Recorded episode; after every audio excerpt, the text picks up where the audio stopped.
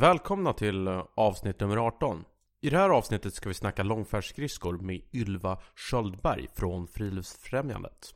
Vi ska snacka om utrustning, teknik och säkerhet.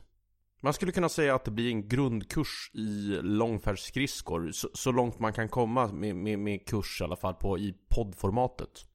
Ylva har åkt långfärdsskridskor hela sitt liv och hon har jobbat över ett decennium på Friluftsfrämjandet. Hon är eh, vad man kan kalla en expert på eh, långfärdsskridskor.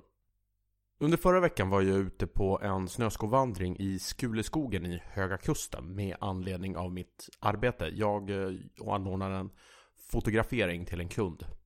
Vi var ute i två dagar, eller två dygn. Vi utgick från entré syd, där vi gick upp på kvällen på Slotterdalsberget, eller vid, vid sidan av Slotterdalsberget. Där vi slog nattläger då. När vi vaknade tidigt på morgonen var det sol och så vi var ju ganska högt upp. Vi gick upp lite högre upp på det här berget och då öppnade sig utsikten över havet och över Höga Kusten. En helt magisk vy skulle man kunna säga. Och det är otroligt mycket snö där uppe. Det är en och en halv meter snö. Så när man var uppe på berget där som är hyfsat kalt, då kändes det som att vara i fjällen. Det är ju inget fjällområde det här. Det är ju egentligen geografiskt ungefär mitten av Sverige. Och det ligger ju precis vid kusten. Så det är i vanliga fall ganska milda vintrar, men inte supermycket snö. Men nu är det helt otroligt där. Andra natten tältade vi vid Ternettvattnet. Där mötte vi också upp den här eh, Höga Kusten Vinterhike. Som anordnas av eh, Jerry Engström. Så det är ett par hundra vandrare från hela världen som går en, en snöskovandring från torsdag till lördag. Jag kan väl säga att jag är väldigt imponerad över de som går den här vandringen för att Alltså gå med snöskor, det är tungt. Jag är ju personligen, är jag, har jag tidigare inte varit särskilt positiv till snöskor. Men just i den här terrängen med den här snömängden, det är kuperat, det är ganska mycket skog. Så är det, alltså det hade inte gått att gå överhuvudtaget utan. Och skidor tror jag på många platser hade blivit väldigt svårt eftersom det är så pass kuperat. Men det som slår en med snöskor, det är hur otroligt långsamt det går. Med en ganska tung packning på ryggen, låt säga 15-20 kilo, då är min uppskattning att man går kanske en och en halv, två kilometer per timme. Och då, då, då, drar man inte fötterna efter sig, utan då går man ganska, ett helt okej tempo. Jag blir också imponerad över alla de här människorna som, som tältar ute och smälter snö och håller på som kanske inte har gjort det förut eller kanske knappt har tältat en vanlig natt utan att det är vinter. Alltså jag personligen, jag tycker ju att alltså, tält är ett nödvändigt ont. Jag, jag tycker inte att det är supermysigt att sova i tält. Och jag tycker man ska vara ärlig med det, att det är inte så himla drömmigt nödvändigtvis att, att tälta och särskilt inte på vintern. Och det här tycker jag inte man ska liksom eh, hyscha med eller sådär. Att det kan vara lite halvslitigt att tälta på vintern. Man behöver ha ganska mycket utrustning med sig. Det är halvmäckigt med vattenåtgången. Man behöver smälta snö. Det tar ganska mycket tid att förbereda för, för tältningen och hela den här biten. Men på ett sätt är det ju det där man söker efter också. Just att man lever ett litet enklare liv under en begränsad period. Och kontrasten mellan det enklare livet och senare då värmen i stugan eller hemma, den är ju härlig. Jag tror att vi behöver den där diskomforten. Jag tror att det var, jag har nog snott det här uttrycket från, från Johan Skullman faktiskt. Och jag tror att vi behöver känna att det är lite kallt, att det är lite motigt, att man kanske har sovit lite. Jag själv sover, framförallt när jag vintertältade så, sover ju, ja, ganska risigt alltså. Man sover väldigt, i regel väldigt nära kanske någon person som man vanligtvis inte sover så nära. Det kan vara kallt, men framförallt det jag tycker är utmanande, det är att det är ju begränsade sovställningar man kan sova i, i, en, i en sovsäck på vintern. Alltså det är ju en ganska hopkurad sovställning. Jag sover gärna på mage och gärna med armarna utåt. Och det funkar inte på vintern. För att man behöver ha armarna i sovsäcken helt enkelt. Så man tvingas ju vara ganska hopkurad. Men den där sömnbristen på något sätt eh, Den försvinner. Eh, för att man är ute så mycket, man får se så mycket ljus. Så även om jag bara sover ett par timmar per natt så brukar inte jag lida det minsta av det. Om ni är nyfikna på snöskovandring så kommer vi att publicera två artiklar senast på fredag. Så ni kan följa nyhetsbrevet så skickar vi ut det eller så kolla in på vilse.co. Vi kommer en, eh, skriva en artikel som handlar om snöskovandring, en typ av nybörjarguide. Och så kommer vi att skriva eh, en nybörjarrapport från just den här Höga Kusten Vinterhike. Det är en person som heter Louise som jag känner som innan hon gjorde det här var helt nybörjare. Hon hade aldrig sovit tält eller liknande. Och jag hängde med henne lite innan det här. Och hon var rätt eh, liksom nervös och stressad och sådär. Men eh, ah, ni får läsa rapporten och eh, jag tror att det kan vara bra information för er som inte har eh, vintertältat tidigare. Nu tycker jag vi hoppar över till Ylva och långfärdsskridskor.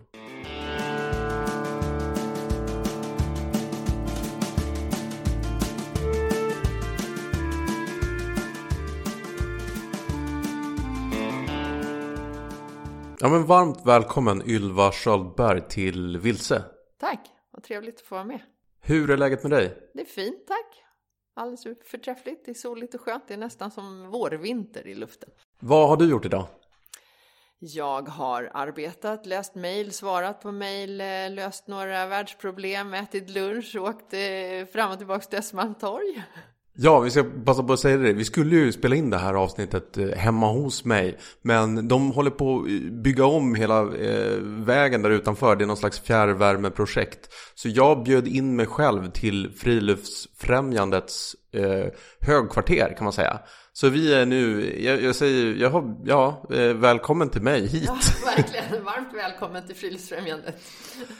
Det är jättekul att vara här. Vi, vi är i ett rum som är, det är massa naturbilder och det är en gammal plansch med den här mullefiguren som säkert många kommer ihåg sen, sen barnsben. Mm, precis. Vi kallar det här rummet för skogen. Jaha, okej. Okay. Har ni, har ni flera sådana namn på, ja, på rummen här? Ett vatten, ett fjäll och en skog. Okej, okay. ja, rimliga namn. Ja.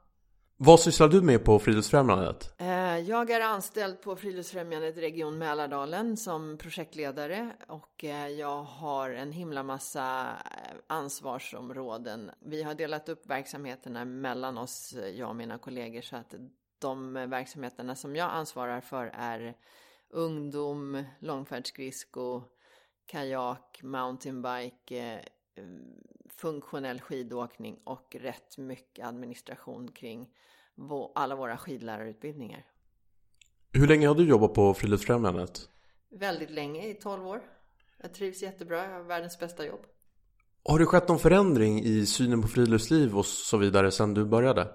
Mm, jag tror att det är fler och fler som får upp ögonen för den här typen av eh, utevistelse faktiskt. Även i ett sånt här storstadsområde som Stockholm. Det har blivit lite, lite på. Hur är det med långfärdsskridskor? Vilka åker långfärdsskridskor? Alla kloka människor åker långfärdsskridskor. Här i Stockholmsområdet så är det väl den, den bästa uteaktiviteten man kan hålla på med på vintern eftersom det är så snöfattigt här. Eh, men isar har vi oftast eh, i en ganska lång säsong också. Så att eh, jag upplever att den här ökningen av de personerna som tycker att det är roligt att åka långfärdsskridskor, de har liksom stadigt ökat från ja, 20 år tillbaks. Jag är ju uppvuxen i Örnsköldsvik som ligger 55 mil norr om Stockholm och så har jag bott i Umeå också som ligger 10 mil norr om Övik ungefär.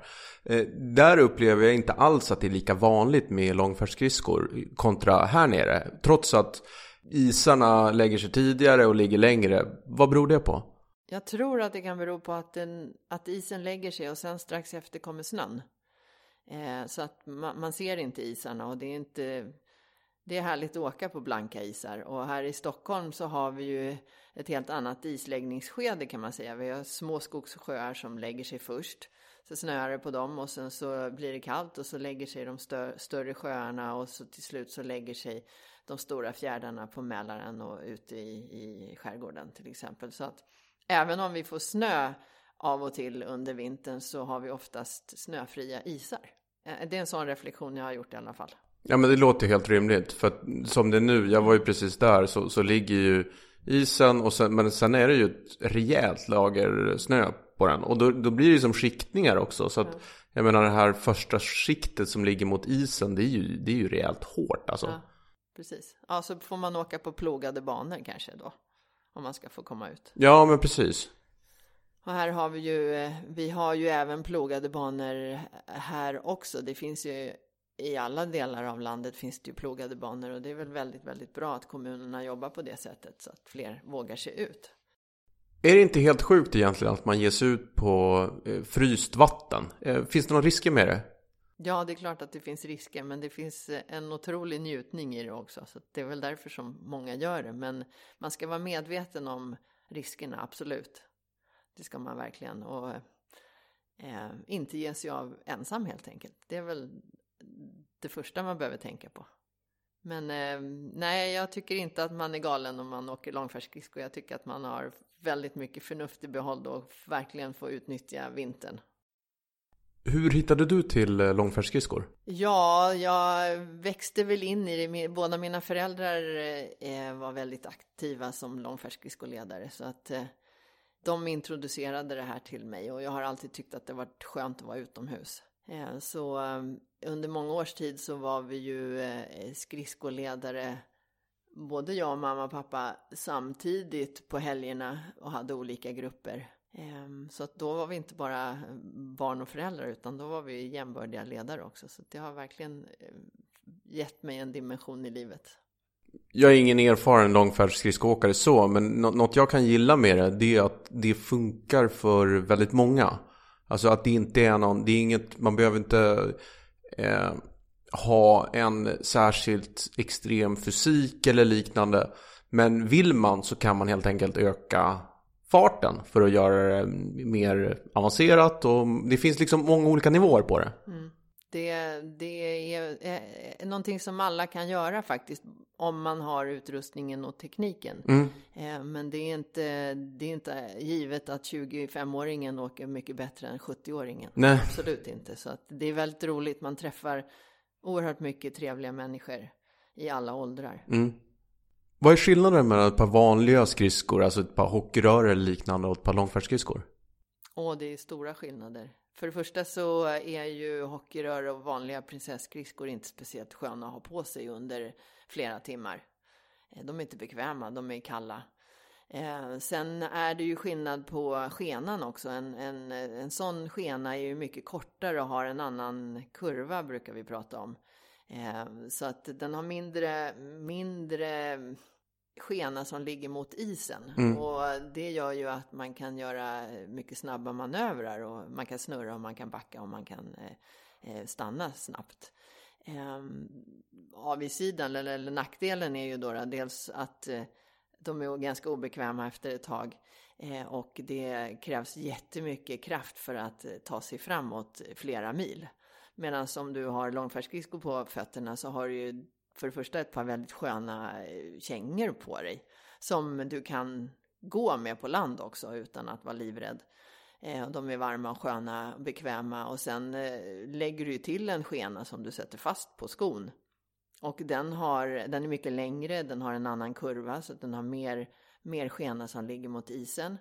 Vilket gör att du med väldigt lite ansträngning faktiskt kan färdas många mil. Så ja, det är väl den stora skillnaden. Är någon av de här skridskotyperna lättare eller svårare? Om man ska lära sig åka? Ja. Uh, jag tror att har du åkt prinsesskridskor med taggar, mm. då, då har du liksom en helt annan åkteknik än vad du har om du åker hockeyrör till exempel. Och mm. hockeyrörstekniken ligger ju mycket närmare långfärdsskridskotekniken. Mm. Så där har du, där, där kan du säkert eh, ganska snart liksom justera den ena stilen till den andra. Mm. Men det är svårare med prinsesskridskor. Då måste man lära sig ta riktiga skär. Jag har åkt med en kompis som, är, eh, som heter Elisabeth som är väldigt duktig fysiskt.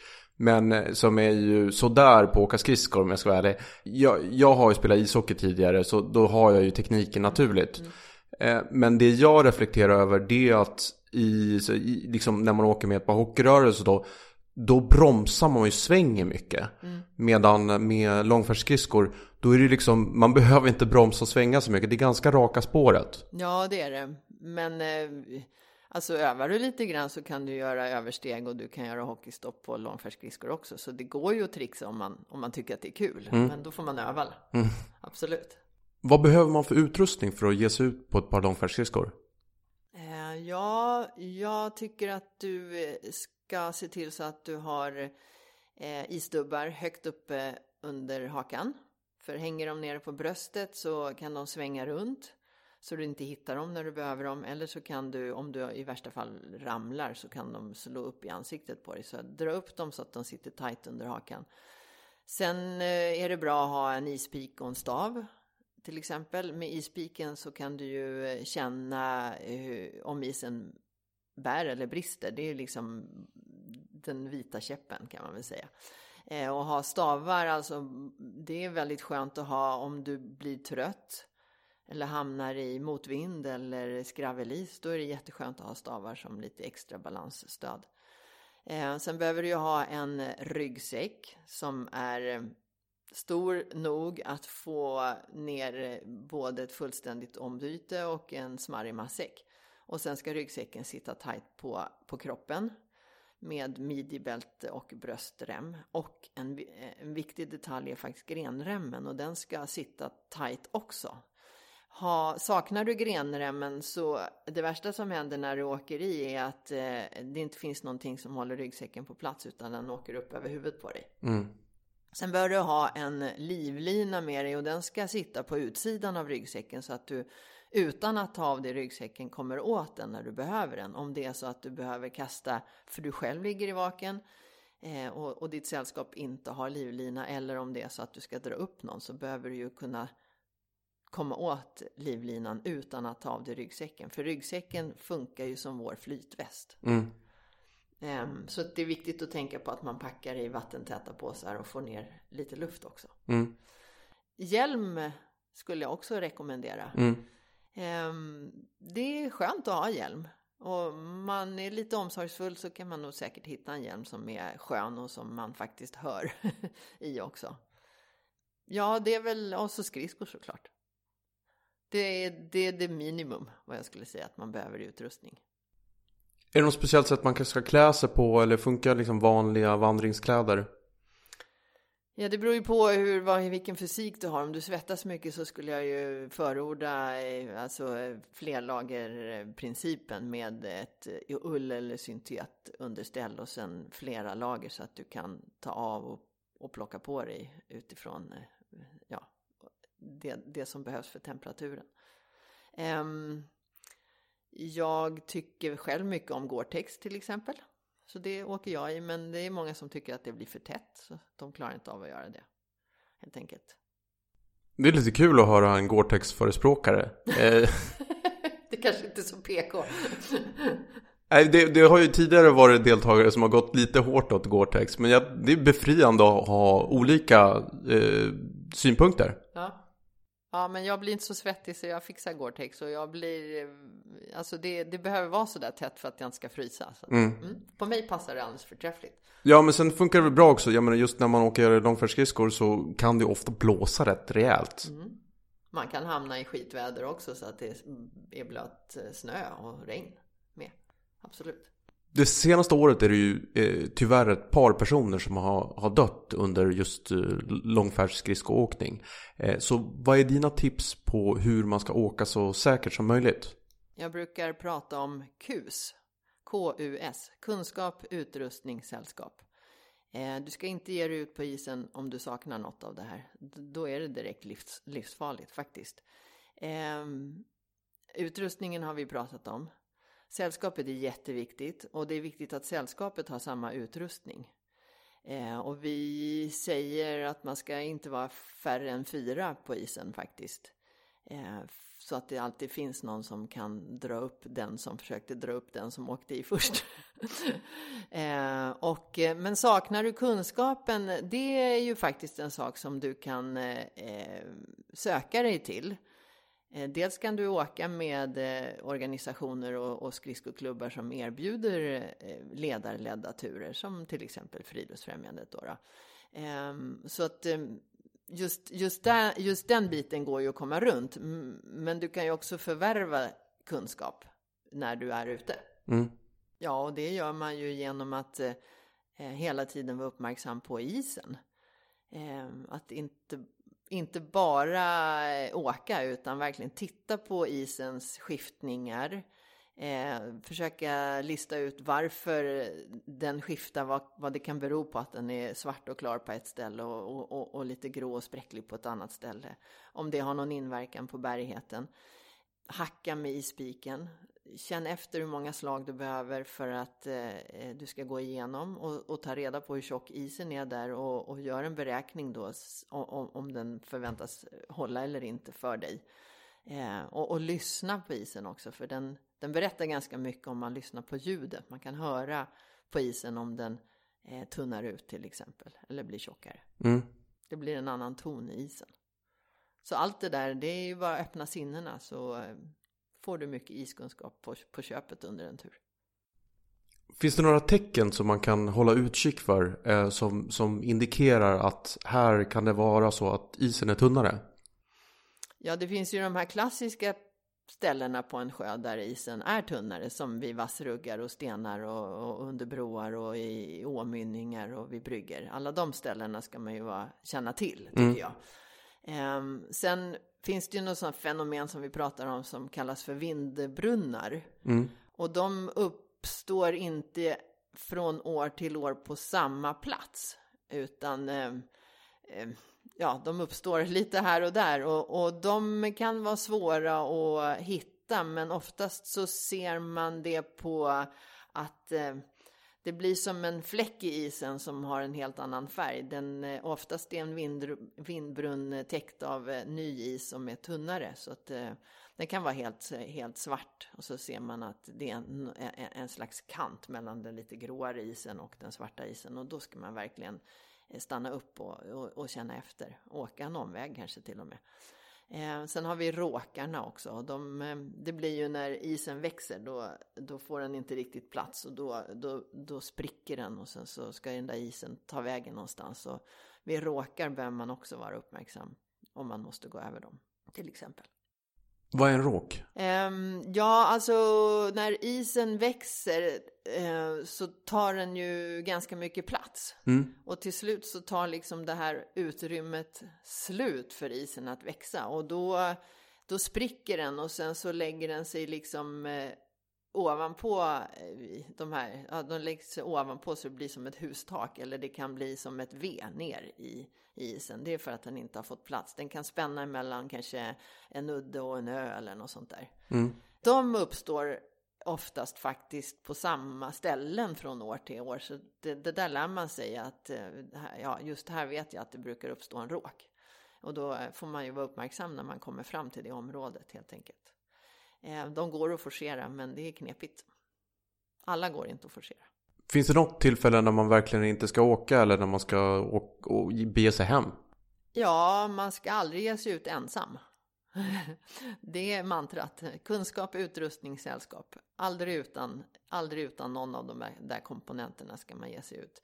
Och krasst så är det ju så att de som faktiskt har förolyckats har ju oftast varit ensamma. Mm. Helt enkelt. De kan vara jätteerfarna skridskoåkare, men det spelar ingen roll om man är ensam. Eh, sen eh, tänker jag att du ska vara väldigt vaksam om du ger dig ut på okänd is till exempel som du inte har varit och, och rekognoserat tidigare.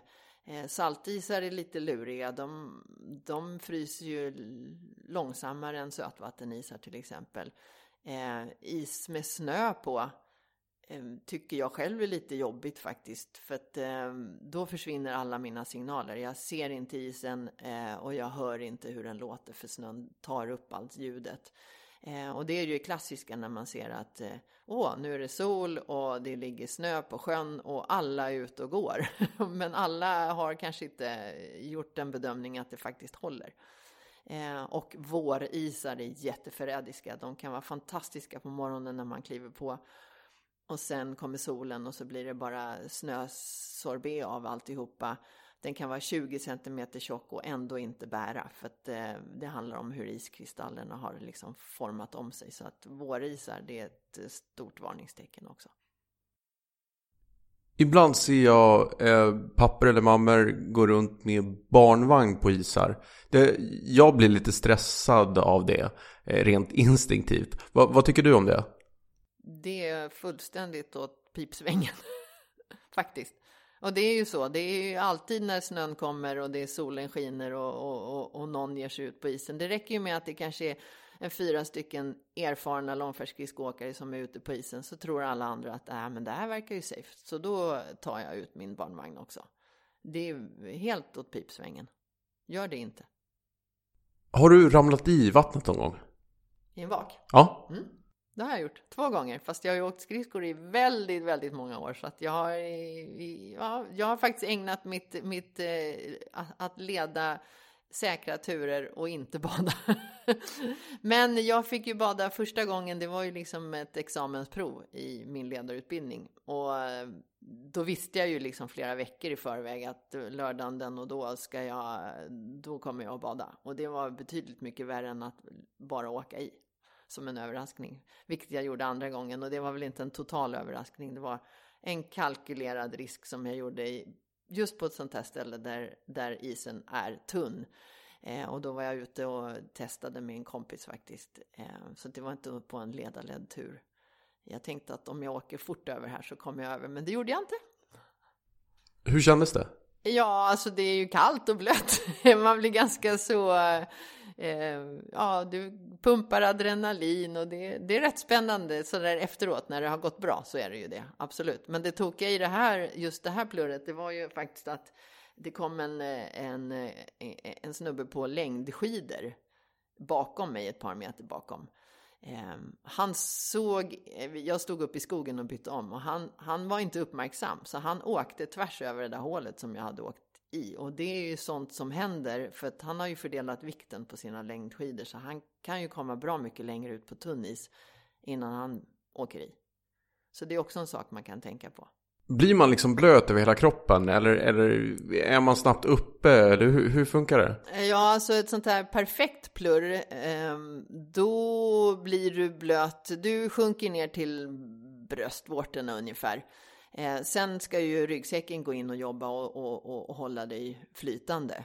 Så är du säker på din ryggsäck så behöver du inte vara speciellt orolig för att åka i faktiskt. Eh, har du dessutom kompetent sällskap med dig så är det absolut inga problem. Då kan man hinna ta ett kort faktiskt på den som ligger där och sen drar man upp den personen. Så det behöver inte vara så jättedramatiskt.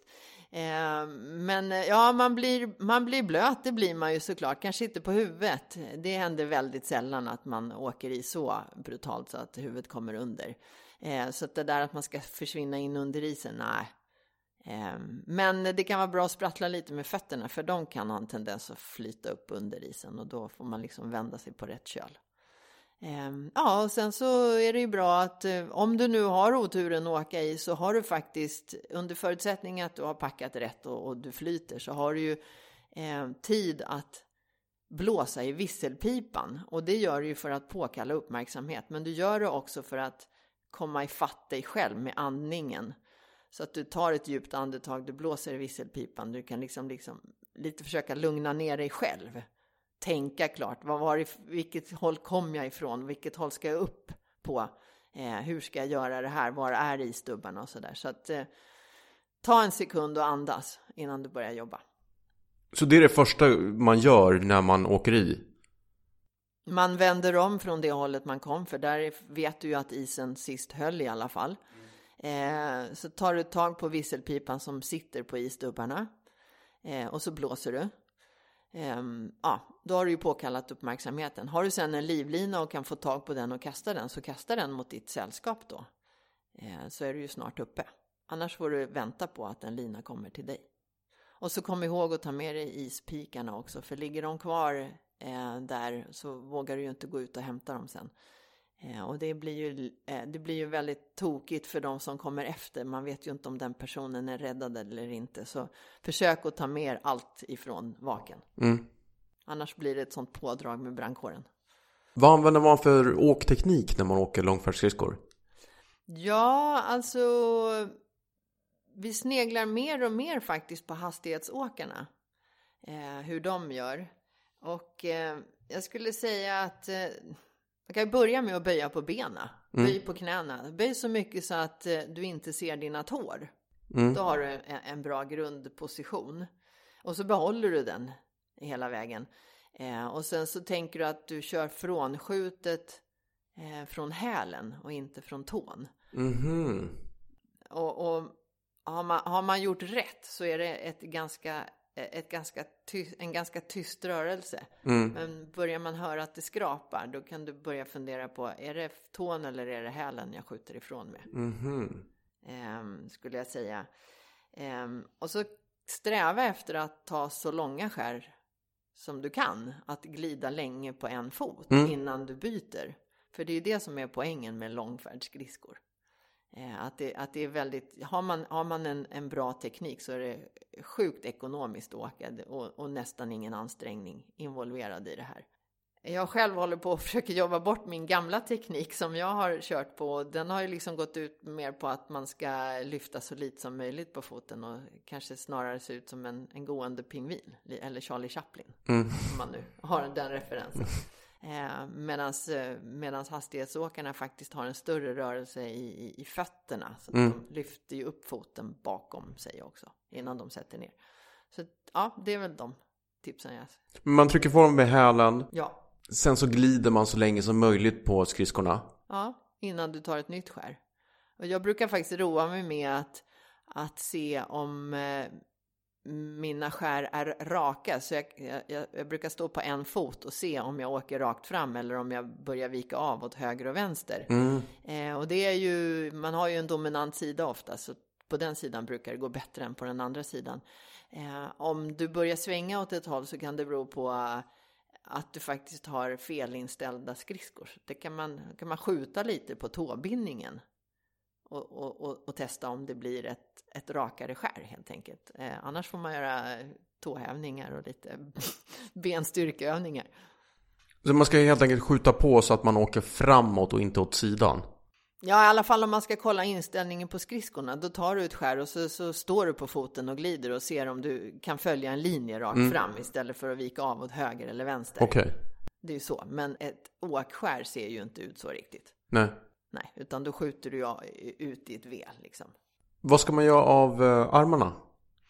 Ja, i och med att du har ispikarna med dig så är armarna ganska låsta för du måste ju hålla dem. Du måste hålla fast ispikarna och det är rätt skönt för då har du liksom samlat ihop kroppen. Har du inga ispikar att hålla i så kan det bli ganska flaxigt och det kan ju störa balansen.